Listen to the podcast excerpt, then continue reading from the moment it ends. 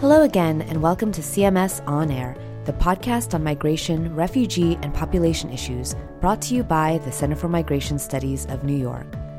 I am Rachel Reyes, CMS's Director of Communications.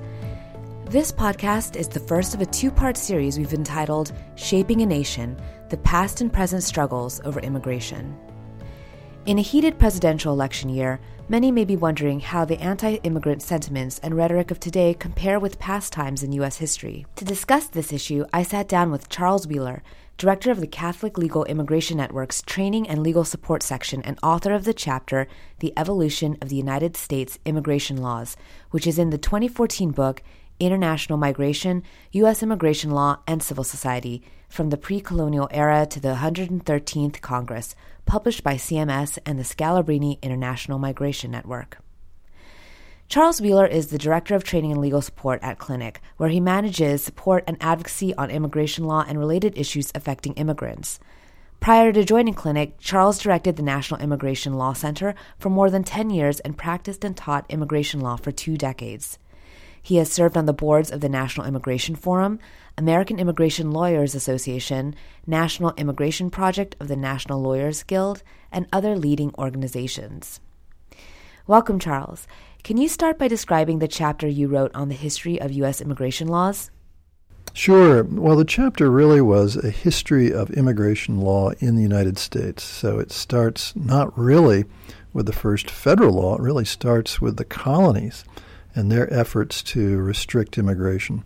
They, in fact, were the ones that posed the first laws that excluded certain people. For example, people who were possibly indigent or were suffering from certain medical problems, or criminals. Um, so our immigration laws really predate the federal government getting involved and really go back to colonies trying to protect who came in uh, based on all sorts of grounds of what we now call inadmissibility. And can you tell us about the first federal law on immigration? Uh, the first federal law really was the Alien Sedition Act, uh, which was something that we don't really like to talk about much. Uh, it was never really implemented, so to speak, and it expired a couple years later. Um, but that was really sort of set the tone in terms of uh, the federal government getting involved in immigration law. Recent events have led to a political climate that seems increasingly hostile to immigration, um, including the attacks in San Bernardino and Paris, the refugee crisis in Europe, and the surge starting in 2012 of Central American migrants to the United States. Some of these strong anti immigrant sentiments are coming straight from presidential candidates. Can you speak on anti immigrant sentiments throughout the history of the United States compared to today? Sure. Well, anti immigrant sentiments are as old, really, as the country, if not even older. Uh, they go back to the forming of the colonies, really. If you look at the first pilgrim sites and you look at the first uh, places in New England, uh, they were all about religious persecution, people fleeing persecution, but then once they got here, sort of pulling up the gangplank and uh, restricting people of other religions from settling in their area. Uh, so you had laws against uh, anti Quakers, you had them against uh, Catholics, you had them against uh, Protestants. It really depended upon which area of the country you happened to be settling in. Um, so our country is based both uh, on principles of expansion and acceptance, but also in periods of time of um, harsh restrictions. And this really has its core in not only economic, but also based on pure racist and anti religious uh, beliefs. But the notion of protecting our country against terrorists or people coming here to hurt us also goes back almost as long uh, because you had laws preventing people who had basic criminal histories, and you had people who were here organizing for union rights, uh, who were also claimed or, or branded as uh, aliens and seditions. Uh, so those people were in fact found to be deportable during periods of time during uh, uh, employment unrest. Um, then you look through the ages. In the 1800s, of course, we passed the Chinese Exclusion Act, which was based purely on racial prejudice that was started here in the Bay Area, uh, in California, particularly in San Francisco, but was used as a political wedge, really, um, and spread across the country by raising myths and stereotypes and hatred, really, against a whole nation. Uh, and those Chinese exclusion laws really incorporated a lot of other Asians uh, throughout the next 10 year period to where, for about a 50 to 60 year period, virtually no one from the Asiatic continent was allowed into the United States and was not allowed to naturalize either. So our immigration really favored people from Northern Europe and Western Europe uh, to the exclusion of people from Mexico, Canada, I mean, uh, Africa, and Asia. Uh, and really, uh, the I guess the face of America, even up to the early, almost mid 1900s, was of a very sort of white Protestant, uh, Northern European face. And that changed in 1955 with laws that did away with the racial prejudice. Uh, and as we have now, we have a much more of a opening up. Really, the 1965 Act that uh, reduced those barriers created the America that we really have today. But you still have periods of time throughout history, throughout the 250 year period, when spikes in terrorist actions abroad or uh, feelings of insecurity based on communist threats or whatever will cause immigration laws to change so that people's political um, background or sentiments uh, can definitely be a tool to keep them out of the United States. I remember, for example, in 19 uh, in 2001, right before the terrorist actions of November of September 11th, when we were poised to pass, I guess you'd call it the antidote to the 96 law. This was a law that would have opened up immigration and provided relief for people who were otherwise uh, prevented from coming. And Bush, President Bush at that time, uh, was a real proponent for opening up immigration laws. But suddenly 9 11 happened, and the walls came down, and the whole sentiment was all about making sure people did not come in who had any kind of uh, danger or terrorist uh, implications. So our laws have tightened up significantly since that time. So, going back to the Immigration Naturalization Acts of 1952 and 1965, how and why did they further open the United States to immigration? Well, before that time, um, you were still dealing with the after effects of the Chinese exclusion law, but you were also dealing with a percentage basis in terms of the number of people who could come into the United States after that. So um, the racial barrier was limited in such a way that uh, Chinese and other Asians and Africans uh, had to be based on the percentage of people living here in the United States at that time. So once those curbs or ceilings were erased, then you started getting more uh, increase. And it was kind of a level playing field. You had a certain number of people who could come in each year from certain uh, regions of the world, but it wasn't limited by the uh, percentage basis of who had been here before that. Um, so what that did was encourage people from um, Central and South America, as well as Asia and uh, Africa, uh, to enter in larger numbers, uh, followed by refugees coming from uh, Southeast Asia, uh, and coming from and people coming starting in the 50s on the Bracero program uh, that encouraged people to come in for a short time period to work in agriculture and, and primarily from Mexico. So you had a real change in the landscape of the face of America in terms of the numbers of people, where they were settling, what countries they were coming from, and who they were encouraged to uh, bring in as other family members. And so, why is it that nowadays you have these long backlogs for petitioned family members from, say, the Philippines or from Mexico? Well, it's all based on supply and anticipated uh, supply. Well, it's based on supply and anticipated demand. So, right now, the uh, Department of State controls through legislation that was passed by Congress the number of people who can come in from any particular nationality. So, for example, we have about a quarter of a million people who can come into the United States based on family petitions. Uh, you have a much smaller based on employment skills.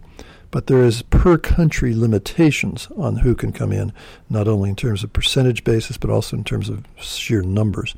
That's why for Mexico and India, uh, the Philippines and China, you have in fact four different uh, columns, I guess you could say, when you look at the visa bulletin and dates that they can look at to determine when they can take the next step and immigrate.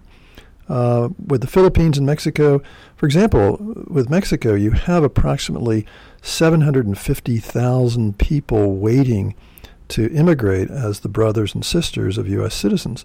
These are people whose petition has already been approved. They're just simply waiting for uh, a number to be uh, available for them. And you have a limit of about, I think, about uh, 6,000 per year. So if you do the numbers, uh, you'll figure out that it's going to take about 160 years for those uh, backlog to be erased, which is, of course, ridiculous. Um, but without any kind of change or comprehensive uh, reform, uh, those uh, backlogs are still going to be there for quite a while. Returning back to the nativist and anti immigrant rhetoric through the years in the United States, can you describe the type of rhetoric and the groups involved in generating it? Well, of course, we know about the Know Nothing Party, which made itself famous for trying to exclude certain types of people, and particularly anti immigrants.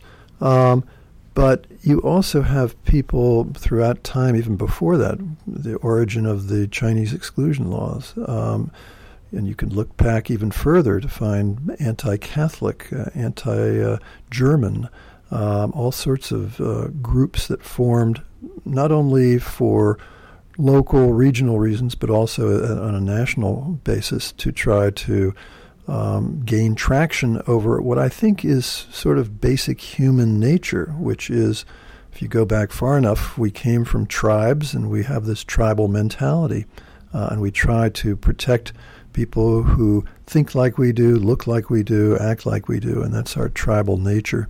Uh, but as we become more of a polyglot, uh, uh, I guess you'd call melting pot kind of society, then those, I guess, instinctual barriers and prejudices try, start uh, disappearing, hopefully at least.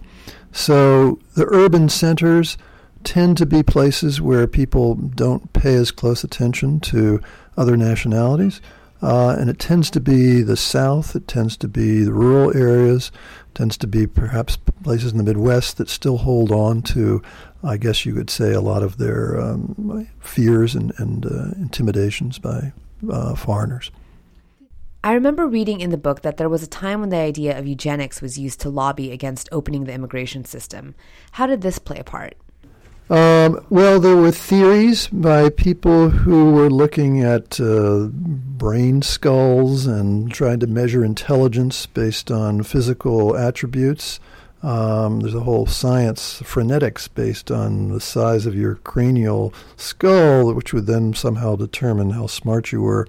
And with the notion that if you only, uh, if you limited immigration or somehow reproduction to people who are fit a certain category, uh, then you could control the mentality and intelligence of your country, right? Uh, and this was gaining f- traction. It wasn't thought of as any kind of uh, uh stigma to be associated with this group until the Nazis, I think, really sort of broadcast that they were doing this on a broad, on broad uh, basis. Um, and that's how it really lost uh, popular support. And based on that, if you started talking about eugenics, then you're immediately branded as uh, anti um, immigrant, but also uh, really sort of seen as someone who is backward thinking and, and uh, almost uh, um, belief in genocide, really. Bringing it forward to today, and considering the remarks of those such as Donald Trump stereotyping Mexicans and calling for a ban on Muslims entering the United States, do you see history repeating itself? Do we have anything to worry about? Well, it is worrisome, uh, those kinds of remarks. And uh, it is troubling in the sense that we look back on our history of immigration laws and we see that that kind of sentiment can lead to actual laws that are embarrassing. You have the not only the Chinese Exclusion Act, but also the Japanese Internment.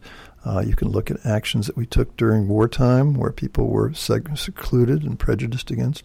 And, uh, and it is, I guess, um, the notion that we as a country are opening our doors to the oppressed and the all the stereotypes on the Statue of Liberty really uh, is dwarfed by the fact that we are humans that have our own native fears and um, suspicions of foreign-looking people, and I think that Trump and others are tapping into this fear and to some extent even inflaming it and making it worse by these kinds of comments. Uh, I guess I take comfort in the fact that the arguments on the other side, which is the fact that it's the immigrants in this country now uh, that have emboldened us and strengthened our hand, and the fact that we are allowing refugees to enter and live amongst us that takes away some of the arguments that ISIS says, which claims that we're at war with them. Um, so to look to the future, I would say that those arguments are, cons- are troublesome, but they are not going to win in the national debate, I don't believe, given the fact that uh, the people who tend to believe uh, Donald Trump and others are are not the majority and are not the way that the U.S. is going forward, in my opinion. We're, there are too many people here now who uh, are open to immigration and who are, in fact, immigrants and minorities and who don't share that kind of fear and are not going to get swept into that kind of uh, propaganda. I've heard and read that Asian American and Latino voters will have a strong impact on this year's election, as well as elections moving forward. What do you envision their impact will be?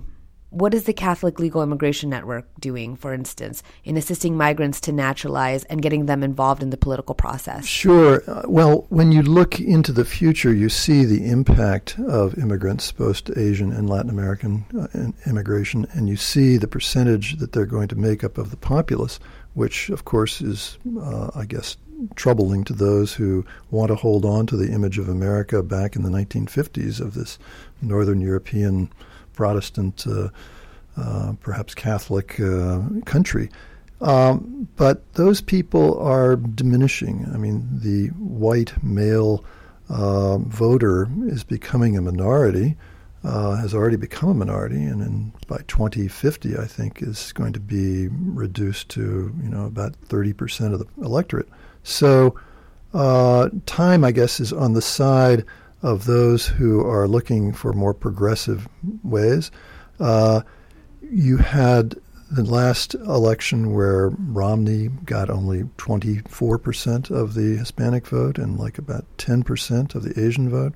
Um, so those are huge numbers that the Republican Party is grappling with and trying to change its focus and its uh, image, unsuccessfully, I might point out, uh, to where it's important that we maintain the ability of people to vote in the United States who minorities and people of, of color and people of, of, low income who are now being um, dissuaded from voting from various ways. Uh, Clinic is encouraging and has been really since its inception naturalization of those who are eligible. About 5 million permanent resident aliens from Mexico, for example, have all the have spent enough time here in the United States to naturalize. Uh, I think another three million people from other countries are also eligible to naturalize. That's eight million people. That's quite a significant number of people who would otherwise uh, not be voting. We saw the effects in California of Proposition 187 in 96, I believe, or 95, uh, where that was a statewide proposition that passed but was not allowed to go into effect that would have barred undocumented people from going to school, getting a primary education, as well as access to certain health care and other benefits.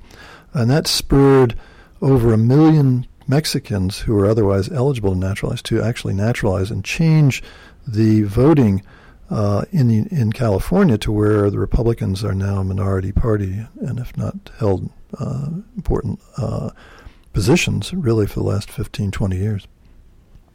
Looking at the past and into the future, can you further discuss the impact that restrictionist policies have had versus more liberal policies? Well, the laws tend to come in waves and they tend to uh, be a reaction to something that happened in the past. So there's this gap between laws and events that spurred the necessary taking of action. And we tend to look at that uh, cycle and we tend to see that these laws that are restrictionist also are ameliorated after a few years when Congress takes another look at it and realizes that it may have gone too far. Uh, so if you look at all of those laws, eventually they either get watered down or replaced by something more liberal, and then in fact uh, get replaced by something more restrictive. So uh, you have to look at this in the long term. You have to look at the laws as having their basis or motivation um, years before, in fact, they're enacted. Um, even the 96 law took about eight years to develop and form. The great amnesty law of uh, 1986, in fact, um, took about 10 years or 12 years to come to fruition. Uh, so it's a waiting game. You have to be very patient when you're trying to pass immigration laws, and you have to really sort of wait for the right time and, and the right uh, makeup of Congress, which right now uh, has a handful of important uh, Republicans coming mostly from southern states that have blocked any kind of progressive change in immigration law for the last oh, about 10 years. Great, Charles. Well, I'd like to thank you for joining us on this episode of CMS On Air. And for the listeners out there, if you'd like to learn more about the Catholic Legal Immigration Network, you can visit www.cliniclegal.org. To learn more about the history of U.S. immigration law and policy, check out Charles's contribution in the book International Migration, U.S. Immigration Law, and Civil Society, available for purchase by contacting us by email at cms at cmsny.org. In the next episode of our two part series, Shaping a Nation The Past and Present Struggles Over Immigration, I interview Sara Campos, an immigrant rights lawyer in Northern California who will discuss the impact of civil society on both U.S. immigrant communities and the broader debate surrounding U.S. immigration. And stay up to date on the Center for Migration Studies of New York, including research projects, publications, events, and video by visiting us at cmsny.org.